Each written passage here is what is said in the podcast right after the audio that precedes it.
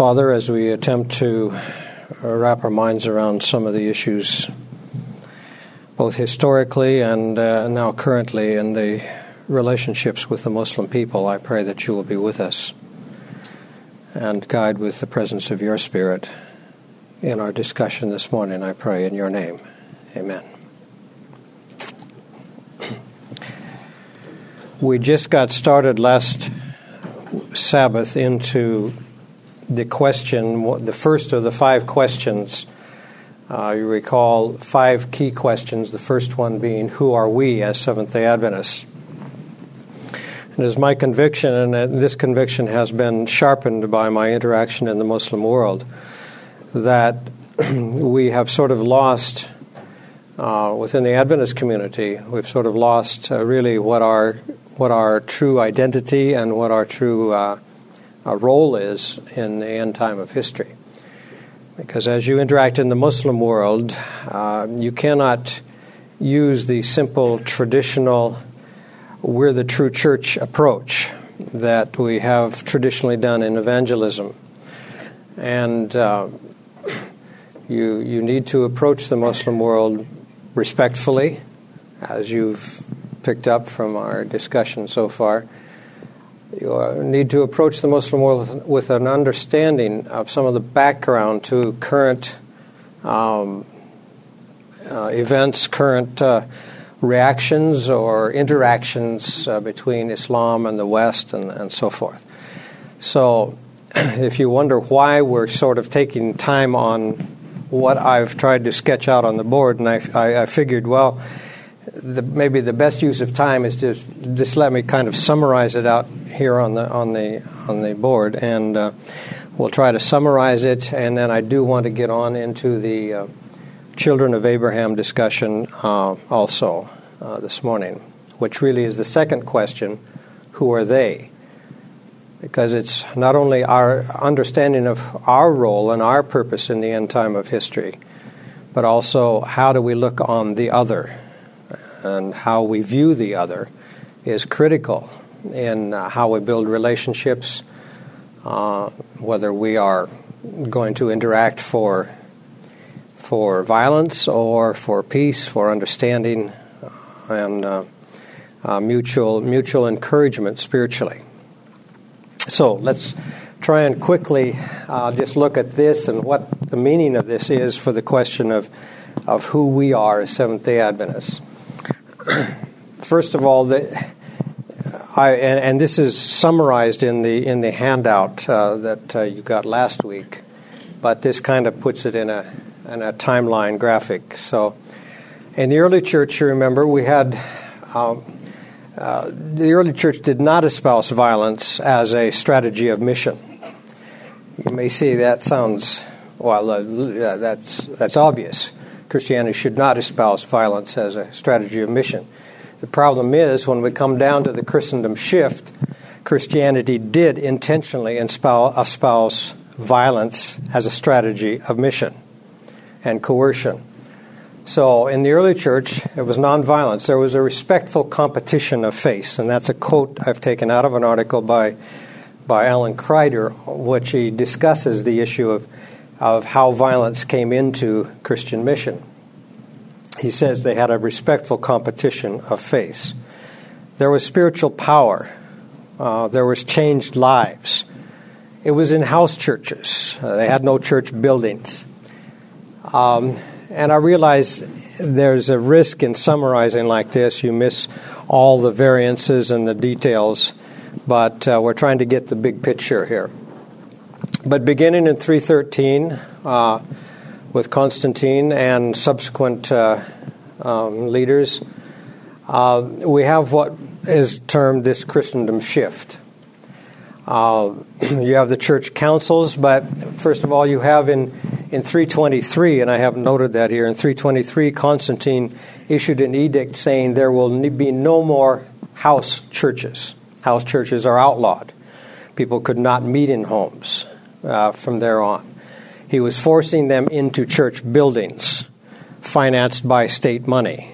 Uh, there was uh, so we have church buildings coming in. We have a focus on orthodoxy.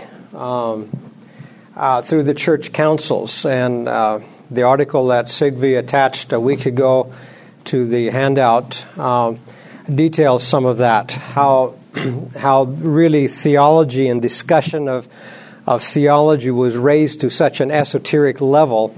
Uh, and uh, you know discussion of detail, fine points, and this was the Greek the Greek contextual, some have actually called this the Greek contextualization of the gospel, uh, that, that the church got caught up in things that were not applicable to daily life.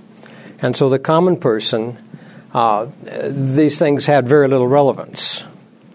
Also, there was violence involved with, with these church councils. It's estimated over 25,000 people were killed just around the church councils themselves. Uh, uh, and, and the focus was away from changed lives and spiritual power to simply defining orthodoxy and then enforcing that and, and coercing by state power uh, what was decided was orthodox. So um, the church became socially acceptable, whereas before it had not been socially acceptable, it was a persecuted entity. It was actually in 380 under Theodosius I that uh, coercion began of really to be evident in coercion of, of uh, Orthodox belief. Uh, that was an agreement between Theodosius I and, I believe, Ambrose of Milan. During this time, what happened is you began to see certain groups splitting off from mainline Christianity. This would be Western Church primarily but it developed into a controversy between the Western Church and the Eastern Church also. So you have in 431, uh, actually, you have the Nestorian Church, you have Nestorius being excommunicated over a fine point on the nature of Christ. And he refused to accept the, the term Theotokos, which is the Mary as the mother of God. And he could not accept that, and so there was a it was political as well as as, as theological, and uh, he was excommunicated at the Council of Ephesus in 431. So you have these major blocks. First, the Armenian in the fourth century church basically split off, and then the Church of the East, the Nestorian Church, which was a huge section of Christianity at that time, was excommunicated. You also had, and we'll see this a little later in the uh, in the presentation on the uh, children of Abraham. You have the what were called Hanifs, and this is referred to in Islamic literature, actually, of the time, of people who were excommunicated by the mainline church here, took refuge in the deserts of Arabia, northern Arabia. And you have references to this both in Christian historians are ref- refer to it as well as Islamic historians. And in Islamic historians, they refer to them as the Hanifs, that they were trying to preserve a monotheistic faith, a faith of Abraham, uh, and uh, they did not involve themselves in local tribal disputes. They were, were, their character was known to be above repute and so forth, which was an interest to me when I first came on that because we have traditionally uh, assigned the church in the wilderness of Revelation 12 to people like the Waldenses and the mountains of Europe. Uh, but to also understand that out in the even pre Islamic times, out in the deserts of Arabia, uh, there were also people who were trying to hold on to a, a, a Abrahamic faith, is probably the best way to describe it uh, against the idolatry of the time, uh, which was quite rampant in the area. You had you had the Nabateans and Petra uh, and other forms of idolatry. So this forms the context. This really, this Christendom shift, which um, really is a, a deviation from the original understanding of followers of Jesus and what that ought to mean and what that ought to be. Um, and uh, a, a, coercion of faith being a, a, a, key key thing in this. This forms the context, and, and various groups being excommunicated and and so forth, and the discussions over esoteric theology, the- points of theology. That forms the context for the rise of a very simple, uh, direct message of there is one God and there is a day of judgment. Really, the primary two messages of, of Muhammad that he, he began to preach in Arabia in uh, actually 610. I've listed 622 because that's the date that uh, of the Hijrah, the uh, uh, fleeing from Mecca to Medina, and uh, is the date for Islamic the Islamic calendar. So that's the context for the rise of Islam. But more, even more importantly, for our point, our question of who are we as Seventh Day Adventists, I think too often we forget uh, some of that early history and then the subsequent history, and really we, we sort of assume ourselves in the Christian heritage. And when we do that, we carry a lot of baggage with us, you see, that in the Muslim world is, is very known, much known. And, uh, and uh, when we landed in Libya, I had no idea of, of, of, of this and uh, did not realize that kind of load that I was carrying just by who I look like and what I am as a, as a Westerner and, and a Christian. Would you come on down to the Crusades? Uh, and we, we have this quotate, quotation. We looked at one or two quotations last week.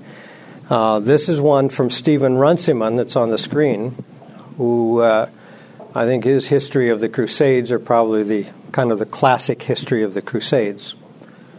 But let's look at it. The massacre at Jerusalem, and this is in 1099, when uh, the Franks, the uh, Crusaders, entered Jerusalem. They they were so incensed uh, that and and you know I don't know excited or whatever. They slaughtered every man, woman, child they came came across. People taking refuge, the Jews taking refuge in synagogues. Uh, the synagogues were entered and, and, and, and they were slaughtered. Muslims took refuge in the mosque. The Dome of the Rock was pillaged. Uh, and, and, and there was actually no Jew or Christian left in the city when they got finished. The account that just before this paragraph, it says that when uh, Raymond uh, went the next morning around the temple, the Dome of the Rock uh, area, he actually waded through blood and bodies up to his knees. Uh, the massacre at Jerusalem profoundly impressed all the world. No one can say how many victims it involved, but it emptied Jerusalem of its Muslim and, and Jewish inhabitants. Sorry, I said Christians, but Muslim and Jewish inhabitants. Many, even of the Christians, were horrified by what had been done. And amongst the Muslims who had been ready to hitherto accept the Franks as another factor in the tangled politics of the time, there was henceforward a clear determination that the Franks must be driven out. It was this bloodthirsty proof of Christian fanaticism that recreated the fanaticism of Islam. When later, wiser Latins in the East sought to find some basis on which Christian and Muslim could work together, the memory of the massacre stood always in their way. So you say, well, that happened thousands of years, a thousand years ago. What, what's the big deal? Come on, let's, let's move on. But in the Muslim mind, this is still real. I, I, I kind of think sometimes we in the Western world, anything older than 50 years old uh, back, we, we think is ancient history and we sort of forget it. Uh, Muslim has a, a little longer memory of history. And so that's why I've, I've put here bloodthirsty fanaticism and aggressive and backward. That's the Muslim understanding from the Crusades. That it was a fanatic, bloodthirsty, aggressive, backward uh, people that were, were mounting the Christians that came in uh, with the Crusades. They went on up to the last one, which, which amounted to nothing in 1464, 1465. Uh, then, of course, you have the. Uh, so, so this this is a watershed point. It's a turning point. uh, has impact until today in our relationships in the Muslim world. And if we don't understand that and we move into the Muslim world um, without this understanding, we carry that baggage. And uh, we, we have to do something to, to, in building relationships, to counteract that with, uh, if we understand uh, this kind of background. Um, then you have, of course, the, the Reformation coming in. And it's referred to in some circles as the Magisterial Reformation, uh, in contradistinction to the Radical Reformation, which came in a little bit later. Uh, during this time, we have the Waldenses, and I put a dotted line. Um, most histories that you look at will say the Waldenses started in about 11, uh, 12th century that that's their first of their, mm, we know about them. If you read Ellen White in The Great Controversy, and the chapter on the Waldenses, she says, and she doesn't specifically name the Waldenses. She it's in the same paragraph she's mentioning the Waldenses, but then she said for a thousand years in the mountains of Europe there were witnesses uh, to to the truth uh, to the biblical faith.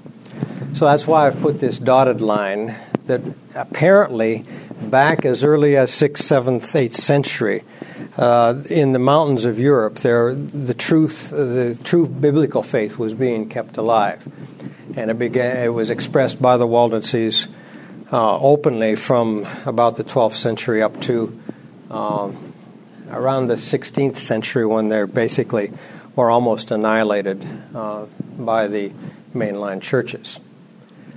But they, you see, this, this begins to form a second line, in other words.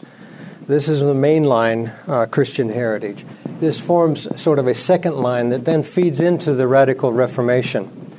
And you have a chart in the handout that was uh, given out last week, um, which, which illust- uh, illustrates basically the radical Reformation.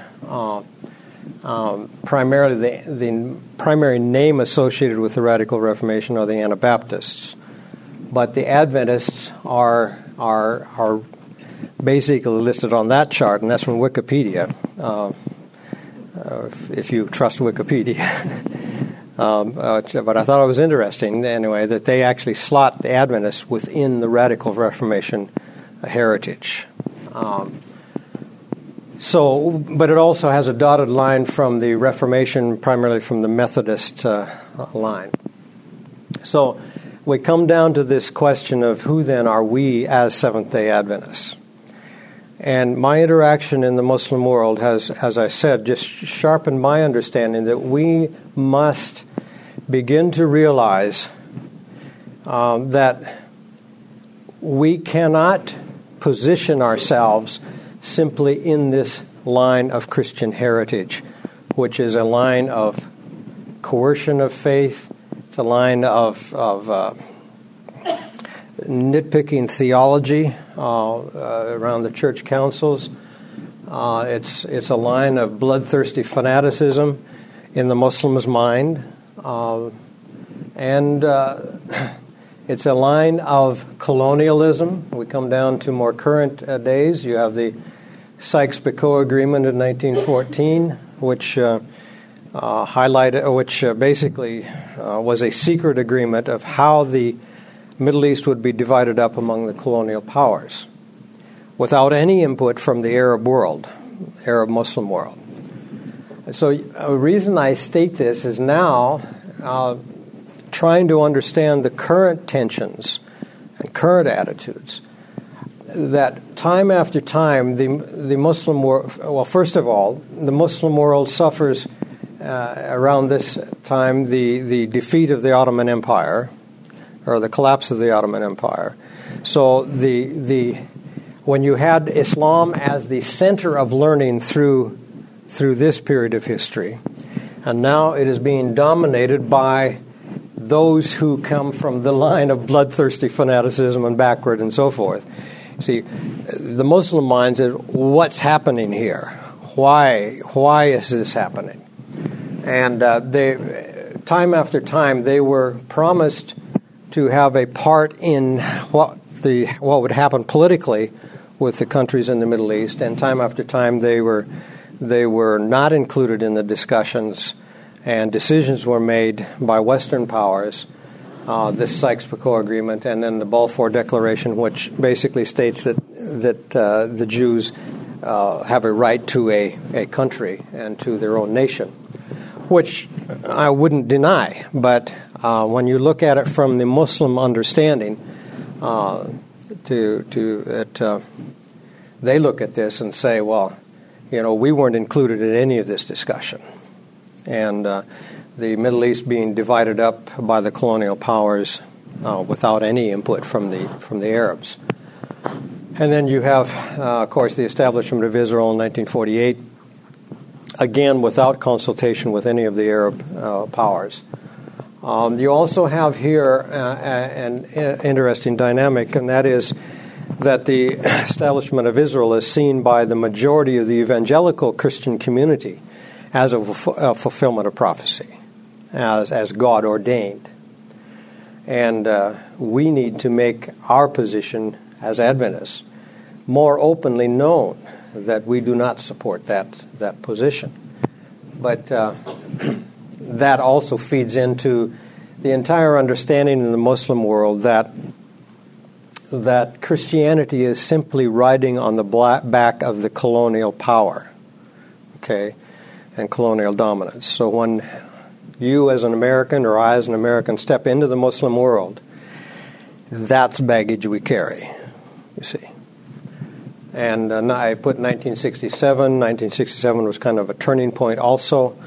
Uh, we were in Libya at the time and were evacuated by U.S. Air Force. Um, and the defeat of the Arab armies in the 67 war was really the turning point that in the Arab world they gave up on pan Arabism as a solution and, and turned to, to violence uh, and uh, more terrorist types of activities. They said diplomacy and, and so on isn't working. The only solution is to, to use uh, force. But back to our point of the first question is who are we as Seventh day Adventists? And this radical Reformation line, and the line out of the clear back from the uh, excommunication of the Nestorian Church. By the way, the Nestorian Church, uh, their Sabbath keeping was prominent in the early uh, Church of the East. Um, these Hanifs, the Waldenses, through the Anabaptists, Mennonites, and so forth. Primarily, they what what was the what were the main points in this radical Reformation that we could consider ourselves as a as a heritage for for ourselves? One is that the church visible and the church invisible are one. Um, it's interesting that that is a controversy in the Adventist theological field today. Uh, if you'll pick up uh, a rec- uh, book that was published a year or two ago by the Biblical Research Institute, Toward, an, uh, Toward a Theology of the Remnant, you will read some articles in there who say that the church visible is the only true remnant, not the church invisible also. In other words, those out there who have not yet openly proclaimed but are following the light that they have, no, those are not part of the remnant. You will find articles in that book to that effect. Fortunately, the conclusion of the book is much more inclusive and saying that no, as the radical reformers said, the church visible and the church invisible are all part of God's end time people. So it's it's interesting that it's a it's a it's a um, hot potato issue even in, in Adventist circles today. Adult baptism, they rejected the institutional hierarchy of separation of the clergy from the from the laity. Uh, much more a, uh, priesthood of the believers. Very strong on separation of church and state. This is in contradistinction to the magisterial Reformation, uh, the mainline Protestant churches, who who did not espouse a separation of church and state. Many of them. uh, and nonviolence, uh, very much a, a, particularly exemplified by the Mennonites uh, and their their peace position on on peace uh, rather than violence. My point is, and let's get to the slide then, summarize, and then we'll move on, and we'll take a moment for any questions or observations. Could I make a comment on, yeah. on, the, on your slide there? Sure. Uh, I just wonder if what, if one could if one could say that it wasn't necessary. You know, he says that Christ, uh, bloodthirsty uh, proof of Christian fanaticism that recreated the fanaticism of Islam. I, I would be inclined to say that Christian fanaticism created the fanaticism of Islam. Because I don't really think you could make a very strong case for fanaticism in Islam that much before that time. Know, the concept of jihad, of holy war, is a concept that Christianity had, had developed already before the rise of Islam. And in some ways, that concept is taken over within Islam. But I just think that he could have said uh, created rather than recreated, because I think that is that would be more appropriate. Now, I would like to put a couple more dates on your timeline. You can put you know, 15, no, 15, 1453, uh, when the Muslims, I think that is the correct date, 1543, 1453, when the Muslims take Constantinople. Right. Constantinople becomes a mirror image of the fall of Jerusalem. You know, the, the, that's where where, the, where Muslim fanaticism plays itself out. The the, the bloodshed, the, the, the carnage that you had seen in Jerusalem, you will see in Istanbul in 1543. And then when the Muslims are expelled from Spain in, in 1492, so that's another date, in 1492, then Christian fanaticism is really, you know, riding high because they will expel the Muslims and they will coerce the Jews, you know, like Muslims had never done. So many of the Jews had to flee, or they had to convert, or they had to die you know, so there are many, many pieces here, but there is a stable, a stable sort of ideology in Christianity which is militant and and and uh, uh, cruel. you know that that one cannot ignore running through here, and then in my view, there seems to be, you know, that there is a, a bit of a degeneracy in Islam in the Ottoman era. In the the um, taking of Constantinople in 1453, um, it is reported that some of the Christians in Constantinople chanted the phrase, better the, better the turban of the Sultan than the tarbeza of the Pope. Uh, in other words, they actually welcomed the, because they knew and, and, and when, when Islam came into the Middle East, uh, maybe just an added comment that the, because the Eastern Church had been excommunicated, I, I, have noted in even in an article in Encyclopedia Britannica the statement that there were more bishops of the Eastern Church, and this was a large movement a large mission movement. Uh, they even are, there's remnants of the Nestorian church in China. Uh, so they had a wide influence. But there were more bishops of the Eastern church killed by the Byzantine Empire than by the Muslims later, uh, which is uh, rather interesting. And many of these people, when Islam came into the Middle East, they actually welcomed the Islamic rule because now they had freedom. They had freedom to preach what they wanted to preach. Under the Byzantine rule, they did not have freedom to preach what they felt they should preach. But the Muslims didn't care. Uh, they didn't care what was preached in the church on, on Sunday morning or whenever. So they actually welcomed the Muslim rule. Well, if we're going to get to the next thing, is there any other comments or questions on this? Uh, we need to have some time. Harvey? Just a minute, Harvey. There's a mic. I'm intrigued with Adventism as part of the radical Reformation. So many of our theologians have been trained in the schools of the magisterial Reformation. And I think the difference of our roots versus the classic Reformation has caused us a lot of problems, not just in our heritage with Muslims, but in our own self identity Do you want to expand on that? Yeah. Uh, I think much of the battle of law and grace comes out of not knowing our roots. Uh, we are trying to constantly bridge this. Um, much of, I say much, the little bit that I know of from that, where we took from the Anabaptists, uh, is constantly being threatened from the more classic Reformation there's a lot more that we could say on this this particular issue. Um, let me summarize it this way on, on the slide that's that's here. Very quickly, we have uh, Christianity, Islam. You could list the other major religions: Buddhism, uh, Hinduism, and so forth.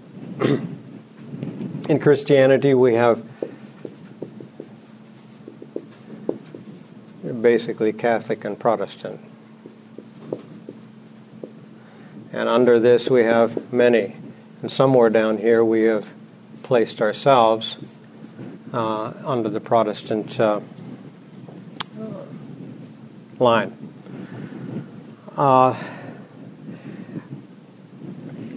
my position from, from looking at this history and from un, uh, thinking about why was the Advent movement established? Why, why did God ordain the Advent movement then? In the late 1700s, early 1800s, when the Advent movement began uh, and was spread, uh, became almost global, actually. Joseph Wolff, even in, in, in Muslim lands, and uh, uh, Lacunza in South America, as well as William Miller in North America. So, do you think God looked down and said, well, there's, what, 300 and some odd Protestant denominations? Uh, we need one more. I don't think so.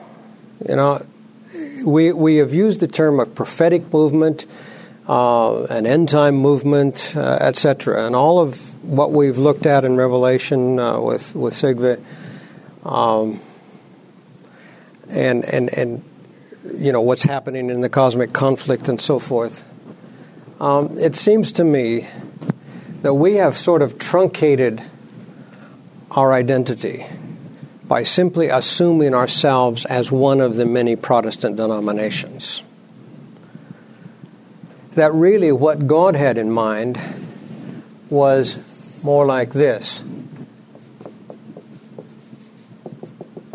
that the, the Adventist movement is a worldwide, global, spiritual, end time, prophetic, yes, use all of those adjectives, movement that is calling people to be ready for the coming of Jesus.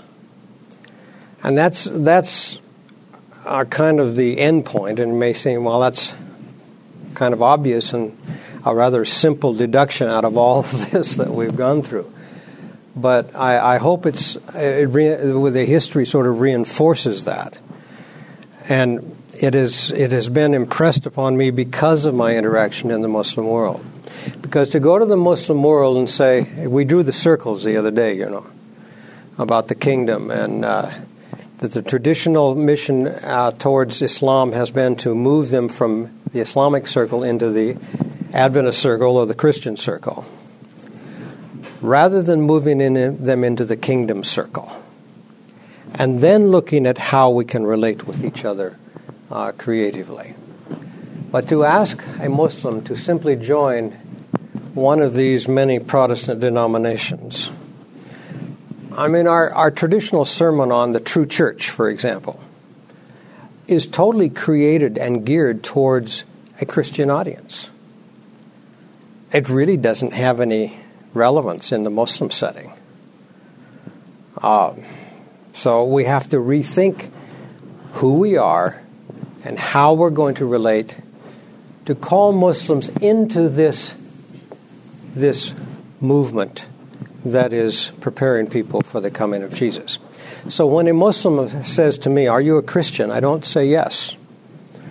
Because if I say yes, I am immediately assuming all of this baggage of Christendom. And that's immediately what would come to their minds. So I, I have said, and I realize this is subject to misunderstanding, but I will say it again that if I say I'm a Christian to a Muslim, I am denying my faith.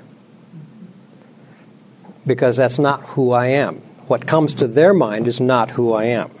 Okay? So I will say, well, I'm an Adventist. And uh, they don't know what that means, of course. So it immediately gives me an opportunity then to explain. And I've even gone, I've, I've presented this whole history like I have here in a mosque, in a Muslim setting. And they look at that and say, wow, that makes sense. They understand this apostasy of Christianity and the Crusades and this whole history. And when I say we're not a part of that, and when I say to them that my spiritual ancestors were persecuted and killed by the same entity that killed Muslims, you know, it rings. Because this line, who killed the Waldens, who persecuted the Waldenses, Anabaptists, and so forth. Even some of the even some of the Protestant elements used force against some of these people. So when I when when we point this out in the Muslim setting, they immediately say, "Wow, now we understand," and they can begin to connect and say, yeah, we believe in the end of time. We believe in the day of judgment. So when I when I answer them, I said I will say I'm a, I'm a member of a group that uh, believes in the coming of Jesus, Isa al Masiah, using the Muslim term, and uh, they will immediately respond, "Well, we believe in the coming of Isa al Masiah also."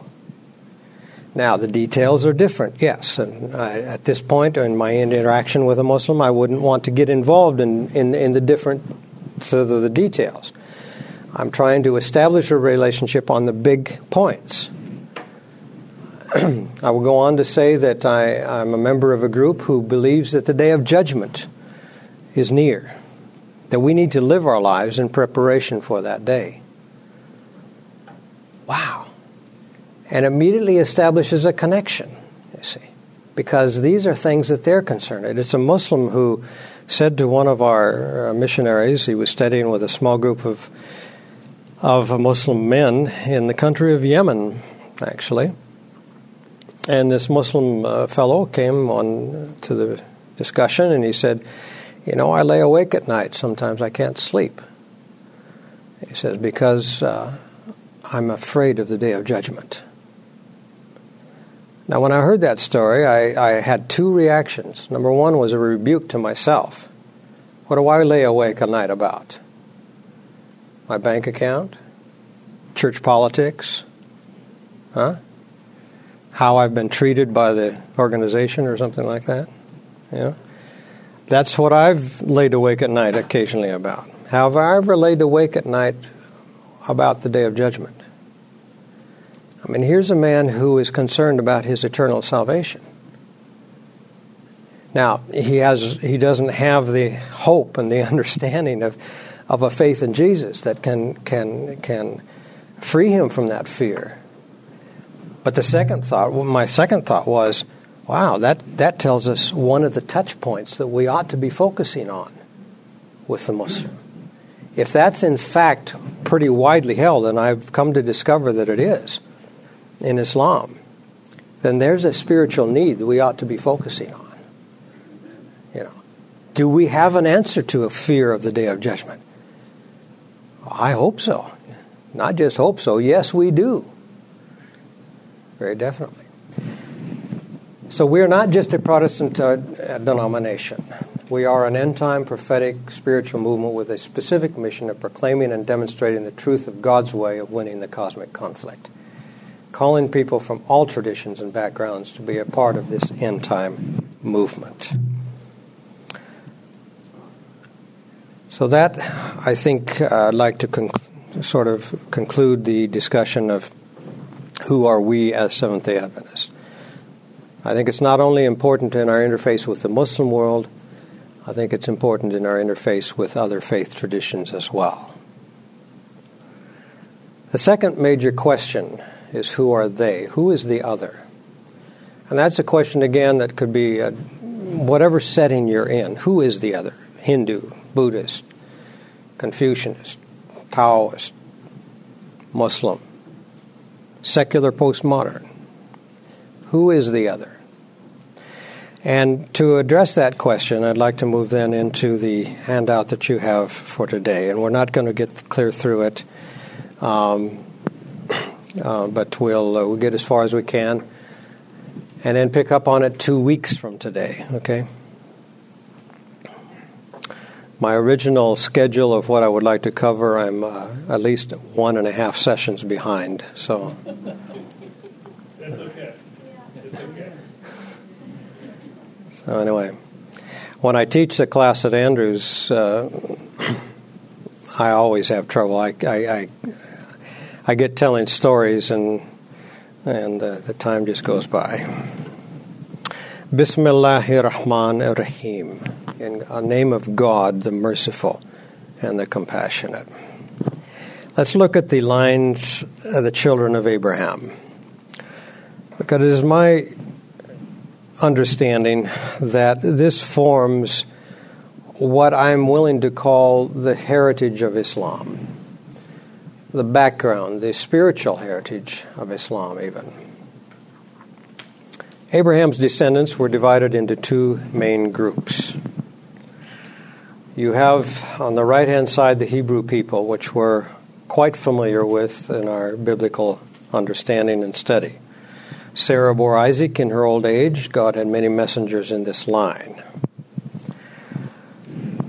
But there is also a second line that is mostly ignored by, in our study of, of, of Scripture and that is the children of the east.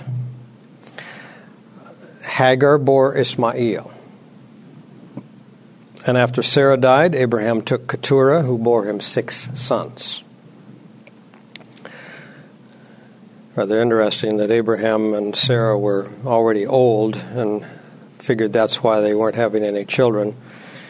And then Abraham goes on and uh, sires further children with other other women. But there were messengers in this line. Uh, it would be my, my position. They may not be messengers that are in the biblical canon, but I think we'll see that there were people that God used in this particular line of the children of the East. in Genesis 16, we have the story beginning of Ismael and Hagar. Ismail was Abraham's firstborn son. Now, we could go into some detail on that story. Um, you recall the, the promise had been made to Abraham in Genesis 12 that uh, the, all nations of the world would be blessed by his descendants. Well, it didn't look too promising at the time, uh, did it? Because there were no descendants. And so they, they, there was no promise that the descendants would be how those descendants would come and would they be Sarah's children, Sarah and Abraham's children? How would the descendants happen? And in the culture of the day, it was a common practice that the uh, handmaid or the slave girl could bring children into the line of the family. And so that's why Sarah offers Hagar. Uh, she becomes pregnant. Uh, when she becomes pregnant, she became proud and despised Sarah. Uh, you can imagine a slave girl now elevated to the standard of to the level of, of, of bearing the, the heir of the patriarch. And uh, that obviously created difficulties. And Sarah, it says, um, treated her so cruelly. This is my translation, is New English. Then Sarah treated Hagar so cruelly that she ran away. She is confronted by a representative from heaven, the angel of the Lord. Uh, the angel of the Lord met Hagar at a spring in the desert. Now, this is the first instance that we have on record of uh, an angel of the Lord appearing directly to someone. He says to her, where, where have you come from? Where are you going? And she says, I'm running away from my mistress. He says to her, Go back and be her slave, or some translations, go back and submit to her. Now, what is the meaning of the word Islam? Submission.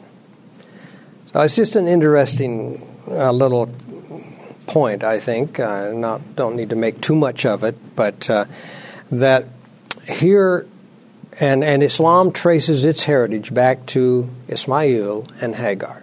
Hmm? That uh, Hagar was told that the answer to your problems, Hagar, is not to run away, but is to submit and 1.4, 1.5, depending on which figure you, you look at. A billion Muslims today espouse a religion of submission that traces its heritage back to Ismail and Hagar. So he says, I will give you many descendants that no one will be able to count them. You are going to have a son. You will name him Ismael. Now, if I want one of my children to, to pay attention, I say in Arabic to them, Esma. Hmm? Is that right, Nabil? Listen up, pay attention. Hmm? So here's Esma, pay attention, hear, listen. El, God. God pays attention, Hagar. God hears your suffering. God understands your suffering. Here is a message of comfort to Hagar. And we haven't often looked at it that way. But it is essentially a message of comfort to Hagar. Go back and submit, but I'm going to make, don't worry, this son that will be born, his name will remind you that I understand and I hear and I listen. Ellen White uh, mentions just the phrase that this is, it was a constant reminder of God's mercy, the name Ismail. Um, because the Lord has heard your cry of distress. But your son will live like a wild donkey. He will be against everyone and everyone against him. He will live apart from all his relatives. Now, we like to focus on that one. Yeah, yeah, right. Uh, that's that's that's why all the problems in the Middle East today. Hmm? Uh, look, this wild donkey guy, he started it all. Well, I would recommend to you um, a book, and I don't have it written on the slide anywhere. Arabs in the Shadow of Israel by Tony Maalouf, Lebanese. Hmm? And where he goes into some detail on uh, and a very very well done study of this whole story and uh, uh, the uh, implications and how this was a message of comfort. But he says this particular phrase of he will be like a wild donkey. We have sort of imposed our Western, you know, idea of what a wild donkey is. You know, stubborn, uh, stupid, you know, whatever. But he says if you look at it from the culture of the day, this is basically saying he will never be subjected. he will never be a slave. He will always live free as the wild, as the donkey lives in the wild. Think of the. Uh, it's, it's too bad that cigarette advertising has taken over some images, but the Marlboro Man, okay, and the cowboy and the wild horse.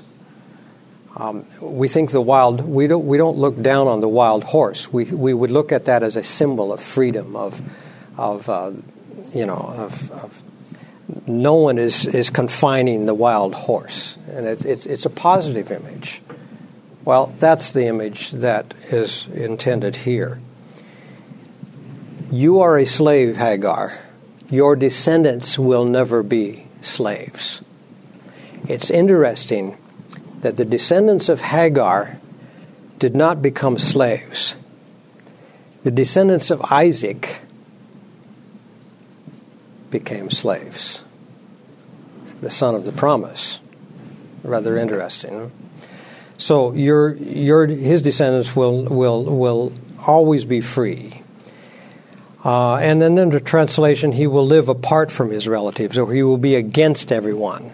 Again, uh, there is reason to to to look at the translation that that he will always live in front of his brethren. There will never be a time when your descendants will not be pre- have a presence and and and and and, be a force uh, in front of, or in alongside, or in the face of is is perhaps a more literal translation of his brethren. So. Um, you would be interested in the explanation of that in, in this particular book. So, here is a message of comfort to Hagar. The child was named, perpetual reminder of God's mercy. I will make a great nation of his descendants. Could, could I make a comment on, on some other resonances from, the, from this story? Yeah. You know, the Shama, you know, the, the root word in the, that goes into the name of Ishmael is also the word that is in the basic monotheistic affirmation of you know, in, in, in the, book of Deuteronomy, the Shema, the hero here Israel, your Lord, the Lord your God is one, or there is only, I am the only, only true God. So there is a resonance that way for monotheism. And then there is the resonance of Hagar's name. She is the stranger, the ger, you know, Agar. That's the she is the stranger. She is the uh, she is the sort of the epitome of the person who doesn't belong, who has no one looking out for them. And God is looking out for her, you know, because religion has often divided humanity in the chosen, the elect, and those who are not elect. But here is a story, here God notices those who are not, as it were, the elect. They are the strangers. They do not have rights. They are the most vulnerable in society. So if you sort of anchor you know, Islamic uh, theology in that story, then of course that is adding to our arsenal of speaking well about God, because God is a God who looks out for the stranger, and Hagar is the quintessential, you know, stranger, the quintessential vulnerable person, and she happens also to be the first one in, this, in, in the Bible, the first human being in the Bible to give God a name. You are a seeing God. You are a God who sees.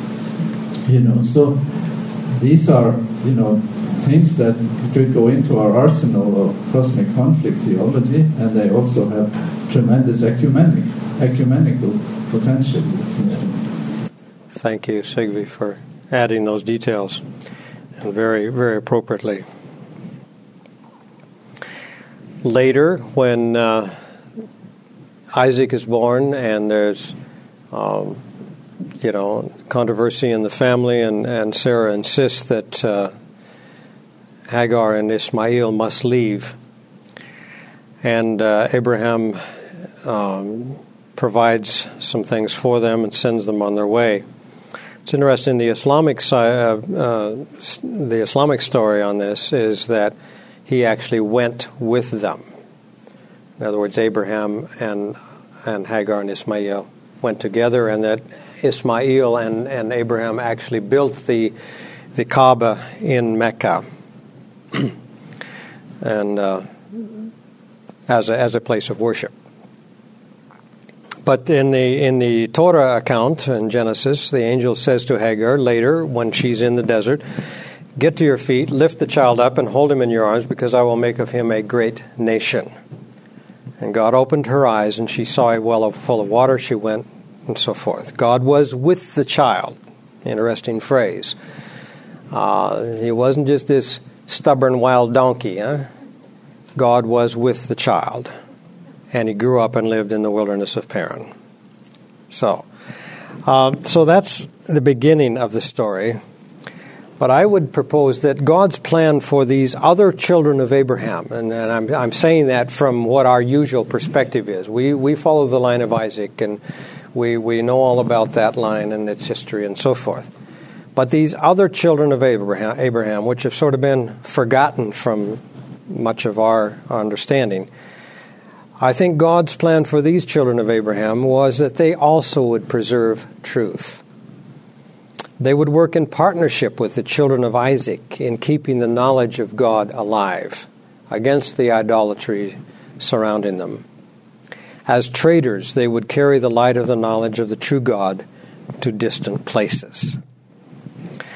And uh, we have, uh, here's a Quran uh, um, quotation from Surah Al Ankabut, uh, Surah 29 and verse 27. A surah is a chapter or a section or chapter of, of the Quran, and they're named just as the books of the Bible. When you're talking with a Muslim, and if you say Surah 29, they won't know what surah that is. Just like if I said to you, Would you please look in your Bible and in, in, in, book number 29, uh, you wouldn't know what book that is. So they memorize the names of the books just like we memorize the names of the books of the Bible. So Ankabut is the name, and in verse 27, we gave Abraham, Isaac, and Jacob and ordained among his progeny prophethood and revelation. We granted him his reward in this life, and he was in the hereafter of the company of the righteous. And in a commentary from Abdullah Yusuf Ali, Isaac was Abraham's son, and Jacob his grandson, and amongst his progeny was included Ismail, the eldest son of Abraham. Each of these became a fountainhead of prophecy and revelation.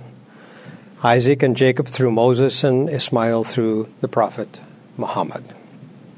That's a Muslim understanding.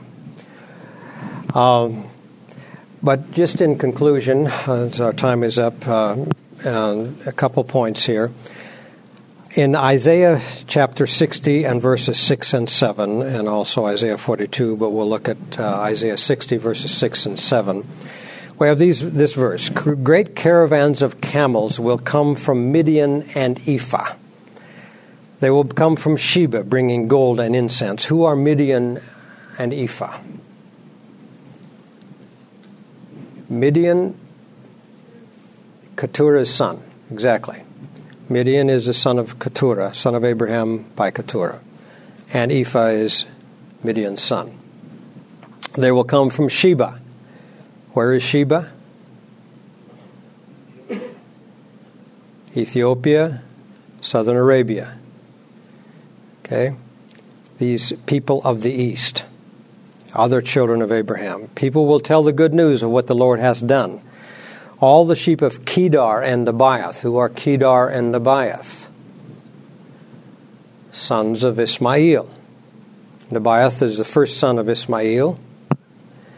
And there are other sons of Ismail, of course, will be brought to you as sacrifices and offered on the altar to please the Lord. The Lord will make his temple more glorious than ever. Isaiah 60 is, we understand, a picture of people from all nations surrounding the throne of God, bringing their praise to Him in the new earth.